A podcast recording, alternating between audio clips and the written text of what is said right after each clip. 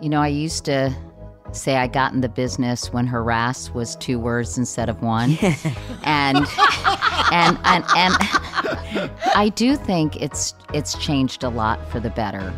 Somebody gonna cue me or do I cue myself? Cue yourself. Okay. Hey, everybody, it's another episode of Let's Talk Off Camera. So let's get talking today. We have the one and only Katie Couric here. Wow. Before we get to Katie, I want to say hi to Albert and Jan. Hi. Albert, Jan, Very excited about today. I know. And I want to I want to get to her right away, but we have to discuss Succession because I haven't seen you since the last episode. Jan, are you caught up?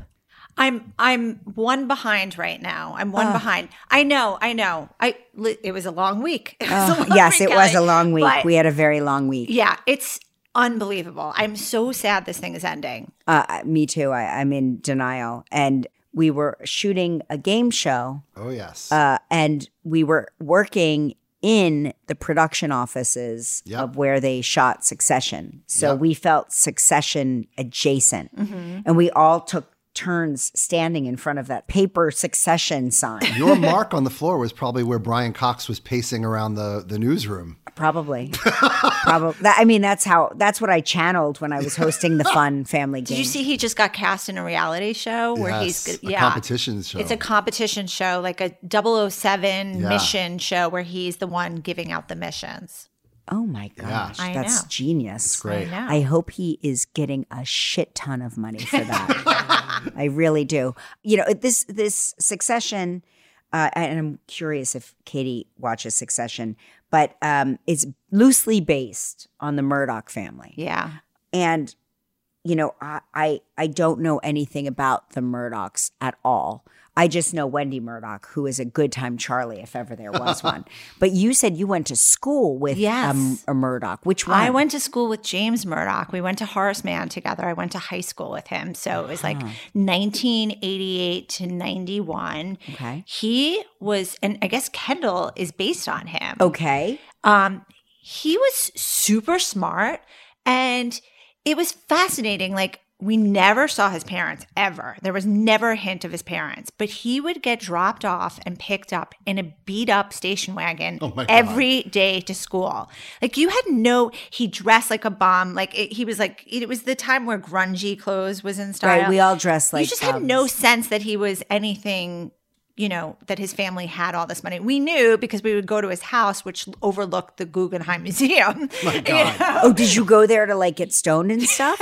we went there for a birthday party i mean it was spectacular Right. but you just he just wasn't that guy he was just Right. so he was he was a bit of an introvert so it's funny that kendall's based on him because i don't know much about what happened to him post high school but i'm assuming a lot of that had to be post high school and where is he in the in the chain in the food chain? He's actually the younger son because Lachlan's older. Okay. He was the youngest one. He went to Harvard. He ended up dropping out to start like this music label with some of his high school friends. oh, just Yeah. like well, Rawkus Records, I think it was called. Rawkus Records. Yeah. Oh, my God. I think that's what it was called. Um. Kelly, Well, you have to okay. watch the documentary series about the Murdochs. Um, Oh, uh, on so- CNN. Yeah, so you can Yeah. learn all about them. Yes, I'm obsessed with the Succession. I watch it. Good, Welcome, good, I love it. Although I have to say, I'm I'm ready for it to end. I feel like none of the characters have any redeeming qualities. Really, their grotesqueness is starting to get to me, and their materialism and their sort of lack of any kind of moral compass. Like I don't know. I feel like I need to take a shower sometimes after I watch the show. Having said that, I think it's brilliant. I love Frank Rich, who's the executive producer. Of course, you know Frank. I'm sure Kelly. course. And Yes, hi, sure Albert. do. I've never met you, Albert, but I just want to say hi. Okay, And, um, so but that anyway, was that was Katie Couric. That was Katie Couric. Everybody, I mean- she's our guest today. I, you know, I've got a hell of an intro for you. you do. Okay. Well, don't bother. do. Honestly, Kelly. No, I want to bother. do. I want to do No, it. I need want to. I want to get. Listen to this. She's not like me with the soap opera digest award. Okay, she's won. Oh, I wish I'd won a one of those. DuPont Columbia Award. I don't even know what that is, but it sounds pretty major. I'm going to light your fake cigarette. a cigarette. Peabody, two Edward R. Murrow Awards. Let me wow. I'm taking a drag on my fake cigarette. a Walter Cronkite Award, a Cronky as I like to call them, multiple Emmy Awards. She was twice named Time Magazine's 100 Most Influential People. She's won the Glamour Magazine Woman of the Year three times. Wow. She's received too many awards to count for her cancer advocacy work, which I believe is her most important work. She was honored by both the Harvard and Columbia Schools of Public Health. I, I, it goes on and on, uh. but she's chomping at the bit. she's chomping so at the bit. So I am so embarrassed. Like I need to No, no, shorten no. my bio because it's so mortifying. This is a one page tear sheet. I just zeroed in on the accolades because I like trophies and I'm curious what does a Peabody and an Edward R. Murrow Award look like? Let's see. Um, a Peabody is a coin that has Okay. George Foster Peabody's name on it. I got that for my work on colon cancer awareness when I was at the Today Show, and that was incredibly meaningful.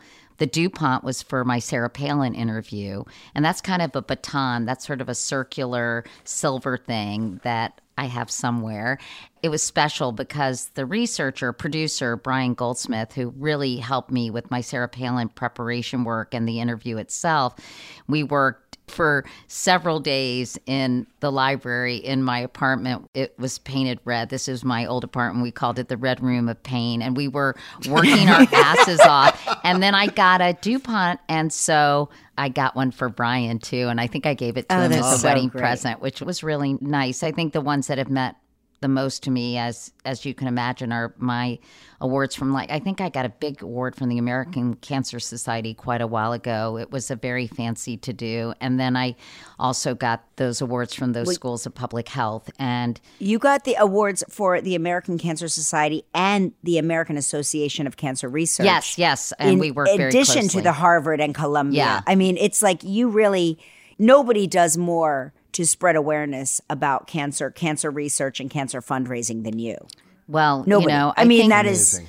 I think you would have done the same thing, you know, Kelly, if you lose someone very close to you, you love. And uh, I lost my husband, as of course m- some of your listeners may remember when he was just 42 in, in 1998. I think before that, I did all sorts of events. And I'm sure you do too, Kelly, because there's so many important causes. And I'd be asked to MC this or do this or do a panel, blah, blah, blah.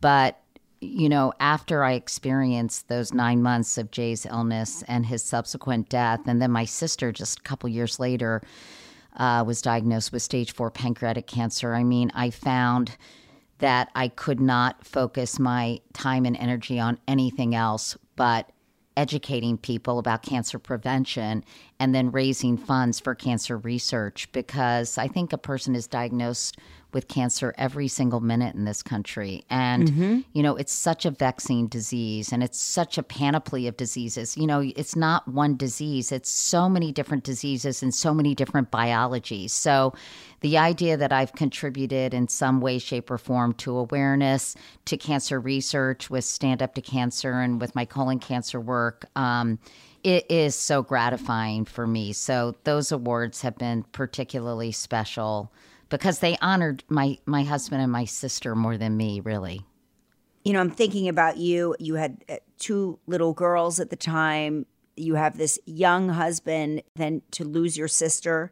And then, gosh, I saw you last summer and you sort of whispered in my ear at this event that you had just been diagnosed with breast cancer and you had just had surgery like that day. And I couldn't believe that you were at this event. I don't think it was like, that day, but it must have been maybe just a week or so afterwards. I didn't, by the way, do that to many people. I don't know, Kelly, what you do to me, but I I had this overwhelming desire to tell you. I don't know why. I just I don't know. I just said, "Hey, I just had a lumpectomy," and you know, I was actually pretty uncomfortable at that at that party and I know. um, it was sort of hot and i had this scar under my arm where they had removed some lymph nodes and um, yeah that was crazy. That was that was a crazy experience. I was diagnosed on my anniversary to my husband john. It was june 21st and the doctor called and said yeah you know it, it's cancer. But she assured me right away you're going to be fine. We're going to remove it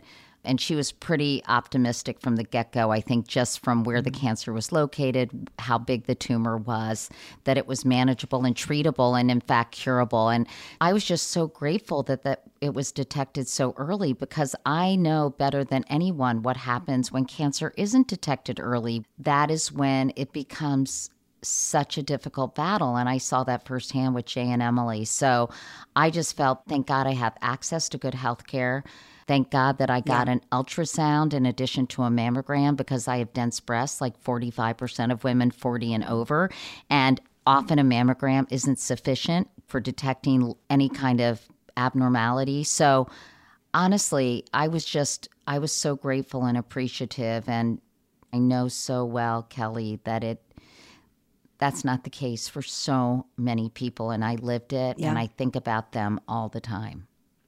It's interesting on two fronts because number one, I also have to get sonogrammed every time I get a mammogram because I too, with my, I like to call them my 32 double A longs, as tiny and as insignificant That's as my painting a picture are, I cannot unsee. Yeah they actually said to me, they're like, you have dense breast tissue. And I said, how is that possible? I don't even have tissue. I mean, forget dense, you know, uh, but apparently it size doesn't matter when it comes to the density of your breast tissue. No, it's true.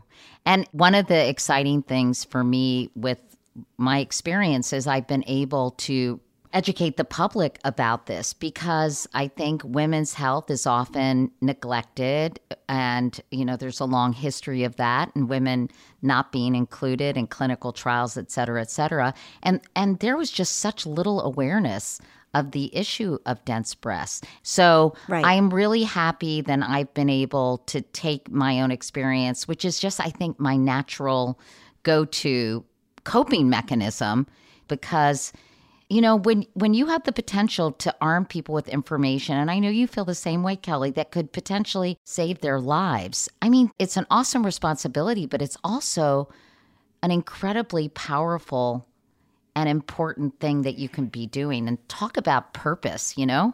Yeah. I'm wondering how many people have come up to you personally and said you know because of you i went and i got screened and i found out that i had cancer and I was able to catch it in time and I was able to treat it in time. I'm sure too many to count. A lot of people come up to me or they'll cry or they'll write to me on Instagram and mm. it's I can't even explain the feeling I get when someone says that because I don't want to necessarily be the recipient of their gratitude or I don't want to be thanked. I just am so thrilled that they're healthy and they're going to be there for their families in yeah. a way that Jay couldn't, in a way that Emily couldn't, in a way that so many people have not been able to. So you've normalized the language around cancer discussions, truthfully. You know, I say to people, hey, you know, it's like that children's book, Everybody Poops.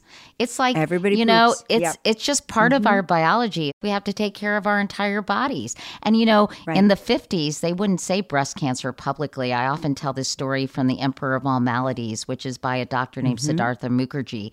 And in the 50s, women were looking for a support group for people with breast cancer.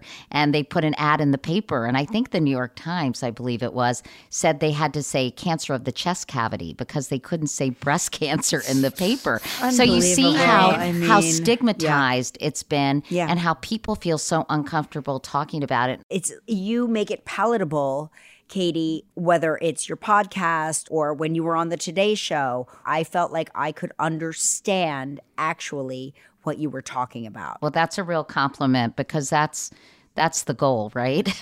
Yeah, it is. And and it makes it less scary. Now, I know that Albert is chomping at the bit because he and I are both Italian. I don't know if you have any Italian I in you, don't, Katie. unfortunately. Do I wish I did. Okay, so Albert would say, "Oh, three cancers." Or as you know, you read my book. My mom doesn't use the word cancer; she calls it "you know what." yeah. So if right. you get three "you know whats" in your family, then some you have to get the bad eye off of you. Oh. So if oh. you want, we can come over and if you, you all like want to do it, please. I mean, I have an evil eye bracelet that a friend of mine gave me. I should probably wear that. Wear that for now. But then Albert, he's going to send his Yeah. cousin Vito, Father the priest. Vito. Father Vito will come over. He's a real okay, priest. good. Yeah. Well, Albert, you have an open invitation. I want to pivot. I want to pivot for a second because you have been in the just ruthless business. Oh my God. Of Not as ruthless as it is now. it's blood sport. I want to talk about the recent firings that just happened. Sure. I mean, literally, it seemed to take both Tucker Carlson and Don Lemon by surprise. In your experience, is it really a surprise? Are people blindsided by firings? It depends on the circumstances. I don't think you can necessarily make a generalization. I think probably Tucker was more surprised than Don. I'm just surmising this. I, you know, I have no insider information. I pretty much know Kelly, Albert, and Jan. Everything that you all right. have read, I have read. And um, I think there was probably more embarrassing things that would come out. Apparently, some some pretty gross communiques between uh, Yeah. Tucker Carlson and some of his coworkers. And, you know, I did do an interview with a friend of ours named John Ellis. And John used to work for Fox News. He happened to marry John and I. And so I interviewed him. And he said, you know, the anchors had outsized influence. And I said, it sounds like the inmates were running the asylum. Nobody was really pushing back on the anchors, and they had these little fiefdoms. And I guess Tucker had the biggest fiefdom of them all because he got the highest Yeah. ratings and he was sort of, even compared to Sean Hannity, I think, you know, becoming a bigger star. And maybe they just wanted to send a message that, you know, there are certain things that they have to follow. And I, I wonder if if the head of Fox News, Suzanne Scott, and other anchors who perpetuated these lies, they were just lying to their viewers. I mean, it's really gross. But I do imagine that the audience, as John said, the audience is programming Fox News, not the other way around. And Correct, so right. they were so craven and so desperate for ratings and so desperate for holding on to viewers that they sold their souls. And whether Tucker Carlson, if you're repeating, you know, these venomous lies, I don't know. Do you start absorbing that? Do you start becoming that? Do you start Right. believing it? And I don't know. But I hope, you know, getting back to succession and the real Murdoch family, you know, when Rupert Murdoch mm-hmm. dies, and he will, even though he doesn't think so, at some point, his children, I think, will decide the fate of Fox News. I don't know exactly how it will work.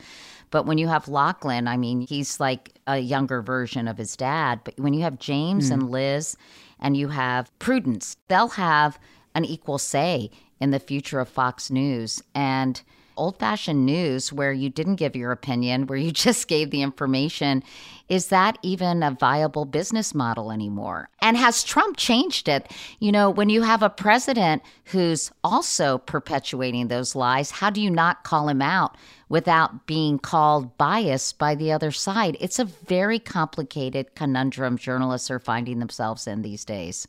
Let me let me take you back in time. Do you remember when you and I went to Donald Trump's wedding? Yes.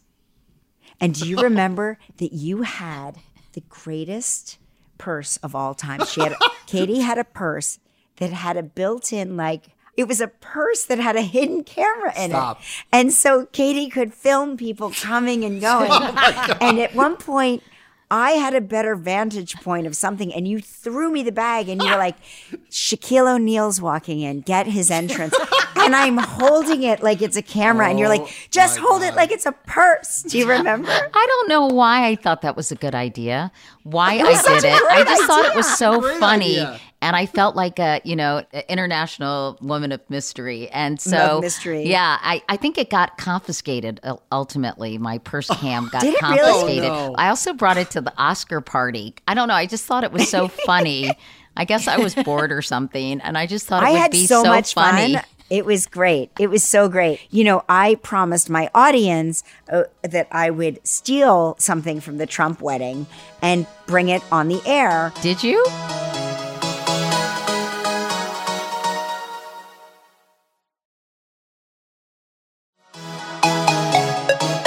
You know, I promised my audience that I would steal something from the Trump wedding and bring it on the air. I put all of my cutlery, like my gold gilded cutlery, and I wrapped it in the napkin. And then I s- displayed it on the air oh, on Monday. That is thinking so like funny.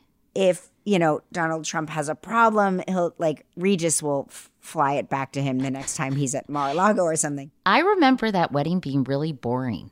Yeah, it was. It was so boring. It was so boring. Nobody danced. Nobody danced. I thought the ceremony was beautiful. I mean, the church I remember being really pretty. Yeah. And she was Melania really pretty. was Melania was, really breathtaking like, and regal looking. But yeah. but I remember feeling like this just is not a fun wedding. no, there was no like. The, uh, where's the DJ? What's happening? Where's Right? the music? Yeah, and there were so many famous people there. It was like so interesting to me to see like the diversity of the guest list. Let's put it that way. Yeah, I'm trying you to had remember. your Can you remember division. who was there? I remember Heidi Klum was there. Simon Cowell was there. Hillary Clinton was Um, there. Hillary Clinton was there. Was Bill Clinton there? Um, Bill Clinton was there. Claudia Cohen was there because she took me over to meet um, Hillary Clinton. Mm-hmm. She would say, Do you want to meet so and so? And I would say yes. And I thought she knew them. But then I realized that she was like a conduit to also meeting them at the same Like she was was like using you as using chum. me. Yes, as chum. That's yeah. So that's how we handled that. But I remember we were talking about the insurrection and you know we don't really cover politics we try to present more of a programming that's more fun and like a relief from all of the news our viewers at home had just And I think people really probably appreciate that because it's just so They ubiquitous, you know. It's true. And a bunch of like trolls came onto my social media and they were like, Weren't you at Trump's wedding? People are so so weird. I mean, let's They're be honest. so People are so They are the weird. weirdest. I went to, uh, and I wrote about this in my book, Kelly. As you know, you know, I went. I was invited by Peggy Siegel, who is a well-known Mm-hmm. publicist. She said, "Do you want to go to have dinner at the largest single-family home in Manhattan?" I thought, "Wow, that sounds interesting." She said, "George Yeah, I wanna see Stephanopoulos. Mm-hmm. is coming, and it's a dinner in honor of Prince Andrew." Well, anyway, Who's not the- going to the that? wedding of Kate and William was going to be that spring, and I'm like, of course, my competitive juices start flowing. I'm like, wait, I don't want George Stephanopoulos to be schmoozing with Prince Andrew. I need to be there because I was Right, at right, CBS yeah, at the course, time. right. Like, Of I want an interview with Prince Andrew, so Yeah. I I went. Uh, she told me at the last minute that it was Jeffrey Epstein. I remember googling him and seeing something about a plea bargain in Florida, and I thought that's that's sort of sketchy. But obviously, you know, it had not been revealed what a sick, demented person he was. And I went and I had dinner and I left, and I still get people on Twitter and Instagram like, "Well, you're." Best friends with Jeffrey Epstein, and I'm like, "Ugh." Exactly. It's I'm so just like, crazy. shut up, shut, Shut up. I wish I could be. I wish I could slap back the way my husband does, because like he just does not care. But of course, Yes. I care, and I, you know, I I care a little less than I used to what people think of me. But I wish I could just be like, you don't know what you're talking about. Go away. But I also I try to mind my manners. I guess I've been taught to be a good girl, haven't we all? Even on social media, when people deserve to just be told, like, you're an idiot, go away and go back to your sewer, you creep. Right. It's funny. I used to um, clap back, and I was like quite brilliant at it. I bet you were. Not to brag. I'm Can you be my clapper? I can. I'm. I'm a great advocate for other people. But then I read this article. They say that real people, not bots, who leave negative comments on social media, not like I didn't like this or I didn't like that, but people who say insane, distorted, um, hurtful, angry things on social media have something that's known as a dark triad personality. And it's literally people that are spewing what they detest in themselves at you. And once I once I was like, okay, I better stop clapping back because maybe Well, no, I'm that's true because I know people. I'm revealing too much of myself. No, it's true, and I do think like uh, people with certain psychological disorders actually thrive on negative feedback too, or even on mm-hmm. any feedback. It actually fuels them. So I've had people in my life, yeah, that I've been told the best way is to completely ignore that negative force because, you know, it doesn't provide the gas to keep them going on whatever strange trip Right. they're on. Right. I, I just want to talk quickly about um, you cover this somewhat in your number one New York Times bestseller, Going There. Um, can't say it enough. Uh, it's being a woman in the entertainment industry. And I want to know how much you've seen change and what you've seen, unfortunately, stay the same in the years that you've been in the game. Gosh, well, you know, I used to say I got in the business when harass was two words instead of one. And and and and I do think I do think it's it's changed a lot for the better. You know, I graduated from college in 1979, so that's when I started working in television. Mm-hmm. There are many more women. They have climbed the ladder. There are more women behind the scenes in executive positions. I do think there's power in numbers. You know, when I was on the Today Show, I remember when I was writing my book, I would look at a photo and it would be me, Gene Shalit, Willard Scott, Bryant Gumbel, and Matt Lauer. Yeah. And, Yeah, yeah. you know, there just weren't that many positions for women. And now I think there are many more. And I think that there's a realization that oftentimes the audience is largely female, and that, of course, you think that uh, something like Me Too would change everything because it was the Wild West for so many years. And I think the kinds of things that went on behind the scenes. Um, it was just kind of accepted behavior by a lot of people in the business. I went to the Olympics at, to Lake Placid when I was a desk assistant for ABC News and Mm-hmm. thinking, wow, this is, you know, a little Sodom and Gomorrah ish or gonorrhea ish. I mean, it was just very, mm-hmm. and, you know, just the kind of things that were going on behind the scenes. For better, for worse, I think for better, actually. It's just never been the way I've rolled. I don't want to dip my pen in the proverbial company ink. I, I like to have friendships and relationships, but, you know, I just have always kept that separation between the personal and the professional. and, and it's really interesting because um, I, I have to get your thoughts on this uh, NBC Universal CEO Jeff Shell. Did you know him? You must have worked I with knew. him. I, no, and- you know, he he became the CEO, I believe, of NBC Universal in 2020. I had met him. Oh, wow. I had met him. I saw him uh, recently at um, what Mm-hmm. the well-known restaurant where all the celebrities go? Kelly in L.A. Uh, Craig's. I saw him Craig's, recently at. Craig's. I was with some friends, and he was very pleasant. And honestly, that that was stunning to me. That's first of Yeah. all that he didn't apologize to his family in a statement. That really made me sad. Like after all that's happened, like what? I I just I just don't get it. And you know, I was talking to Frank Sesno, and he's like, "Men are slow learners," but I'm like, "Oh, come on, give me a break." It's just, it's it's so self destructive that behavior. And even Yeah. when I think of a TJ, is it TJ Holmes, right? The yeah, yeah, I was going to ask you about TJ guy- Holmes and Amy Robach. yeah, yeah. I mean, mm-hmm. I just don't like, is it worth it? Or comport yourself in a way that if you want to get involved, get divorced, go to your superiors, like, do the right thing for your career and for your personal situation. You know, I don't know TJ. I know Amy a little bit, and I think she seems really nice and really talented. Yeah, she's great. Yeah. And you know what is what do they say? The heart wants what the heart wants, or whatever that expression is. But it's it's just so strange. you know, I mean, now I'm working with Mark, so it can, uh, it's conceptually, I understand how these things happen because I met Mark at work. Right. That's how we met. We were working on a soap opera together. I I remember. And, and you and your husband worked together at Katie Couric Media. Um, but I think there is something different about a person in a position of prominence and power and a subordinate. I oh, think of course. I think I mean I think that's thing. something we learned as a result of women coming forward. You know, the definition of consensual has changed. Even if they're two willing participants, if there's a power imbalance, who's to say it's truly consensual? Who's to say there isn't some kind of pressure? or fear, fear of retribution. Fear, exactly, and all kinds of things. Or in some cases, you know, a desire to advance. You know, I think they're all different situations.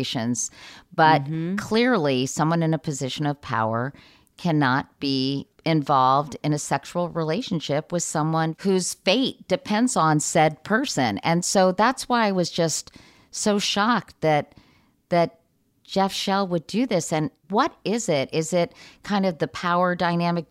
Are they so surrounded with yes people they think the rules don't apply to them? You know, it is hard. It's very heady mm-hmm. being in an industry and, and being a quote unquote celebrity, whatever that means, and a public figure. And it does do weird things to your head. And you have Yeah. got to kind of remind yourself that, you know, you put your pants on the same way as everyone else and, you know, Exactly. all those other things. But it just amazes me that a powerful executive like that would be so dumb. Hasn't learned from right. these recent. just be so yeah, stupid it's- and, and reckless.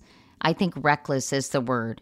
You can see how it happens, but I think you have to be smart and disciplined and know that unless you tell your supervisor and unless you're not a direct report, that having a relationship with a colleague isn't cool. I agree with you.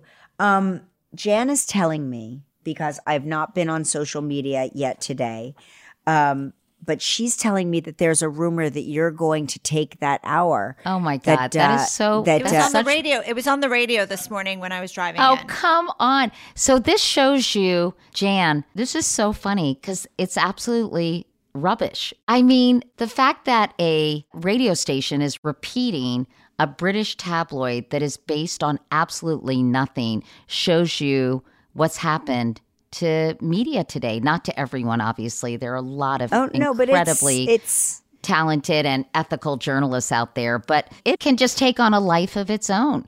And it's it does so take on a life of its own. frustrating. And I told that story in my book that Women's Wear Daily, the gossip column, said that I this was like gosh 15 years ago that I had had a laparoscopic brow lift. I didn't even know what that was. And Right. they called me and I said to the I P- don't know what that is, I and I'm pro plastic surgery, and and, I, don't said it to the PR is. person. I said, that's completely false. It's just not true. I don't even, you know, it's just not true.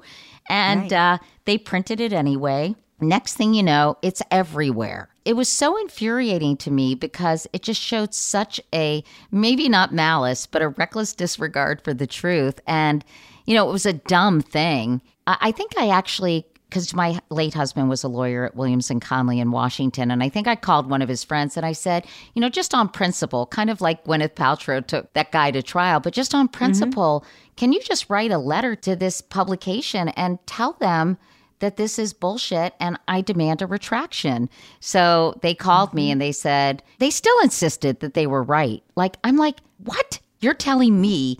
It's And so you maddening. no. Right. So I remember the correction being I wanted to not take it too seriously because the whole thing was really just ridiculous. And I said I could think of a couple of things that could use lifting, and my forehead isn't one of them. um, but Yeah, no, no, it's not I- true. Well, let me ask you this. We talked about Succession. Did you watch the morning show?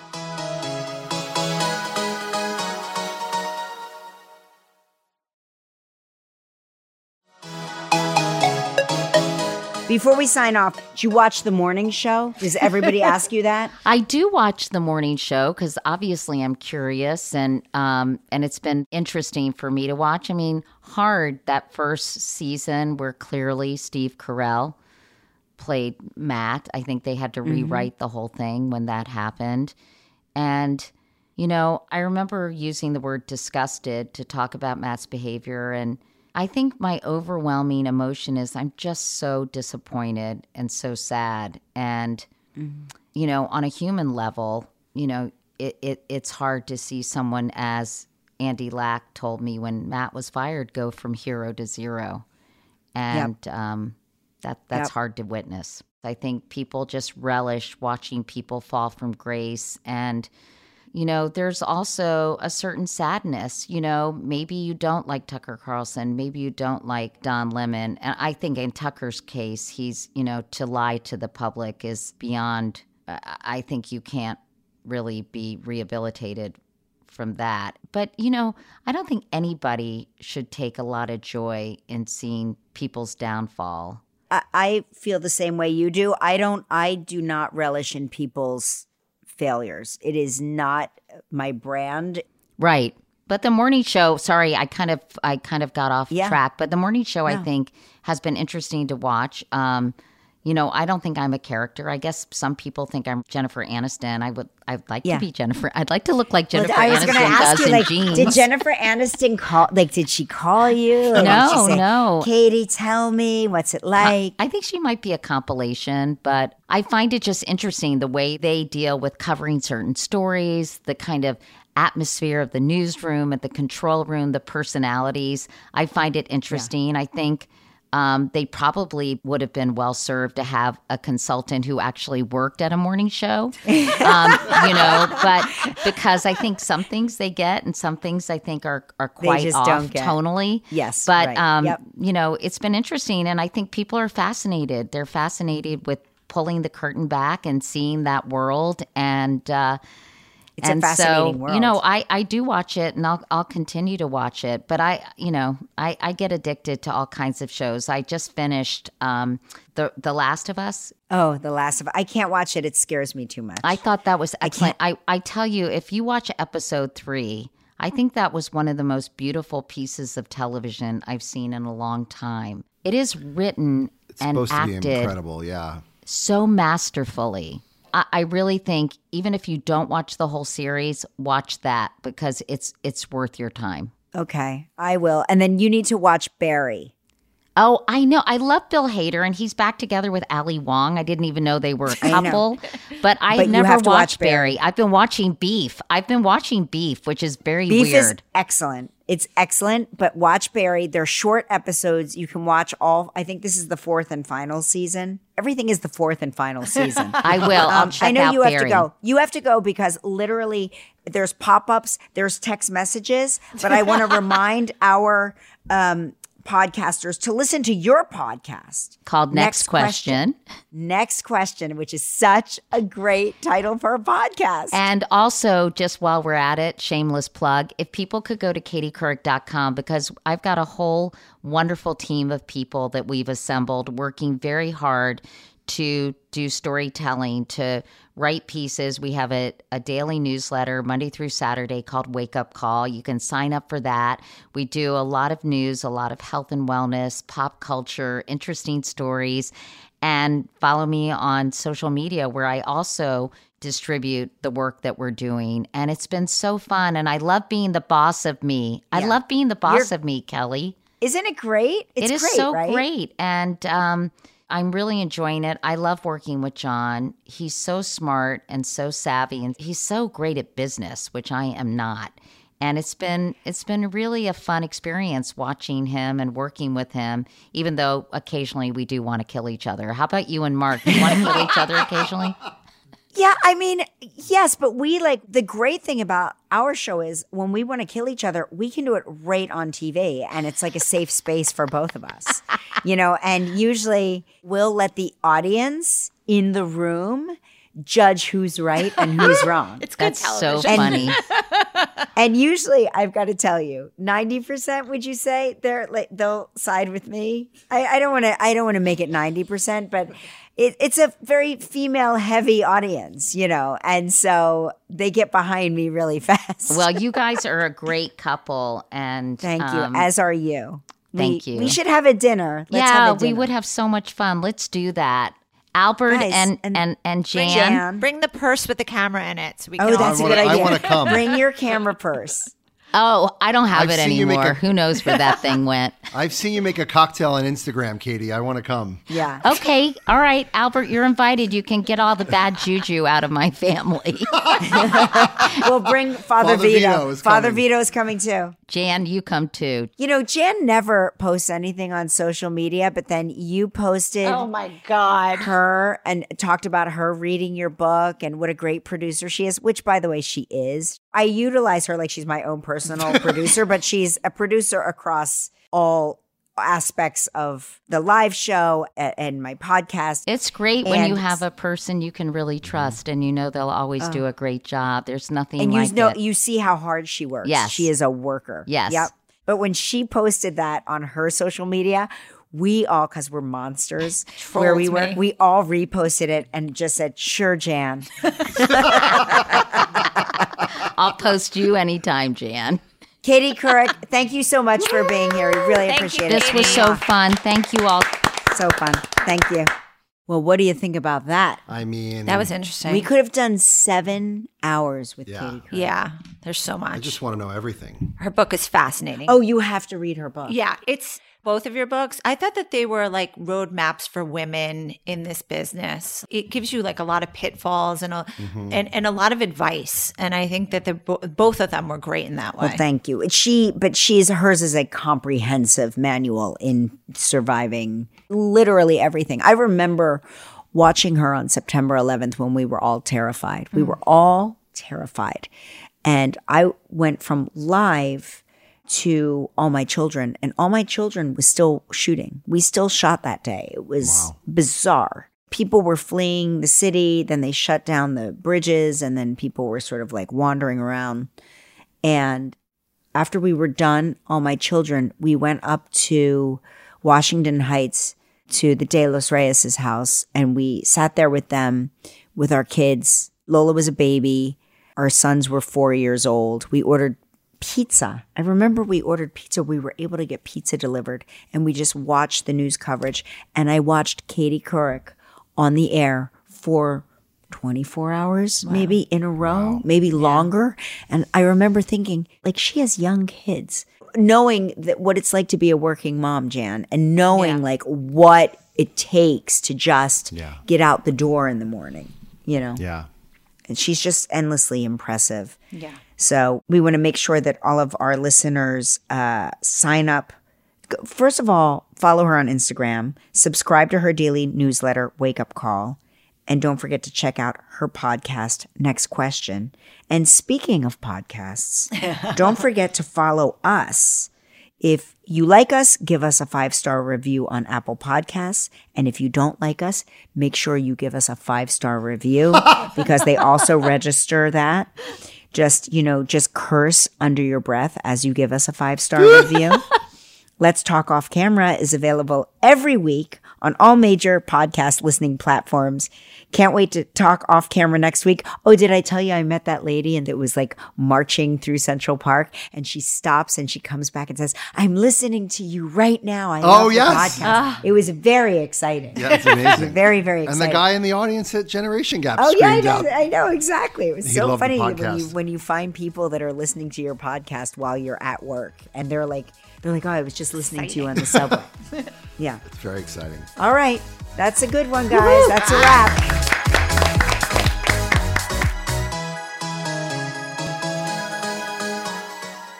Let's Talk Off Camera with Kelly Ripa is a co production of Milojo Productions and PRX Productions with help from Goat Rodeo. Our theme song is Follow Me from APM Music. From Milojo, our team is Kelly Ripa, Mark Consuelos, Albert Bianchini, Jan Chalet, Devin Schneider, Michael Halpern, Jacob Small, Roz Therian, Seth Gronquist, and Nick Ribola. From PRX Productions, our team is Kara Schillen, Genevieve Sponsler, Megan Nadolski, Edwin Ochoa, Rebecca Seidel. Additional sound design by Terrence Bernardo. The executive producer of PRX Productions is Jocelyn Gonzalez. This show is powered by Stitcher.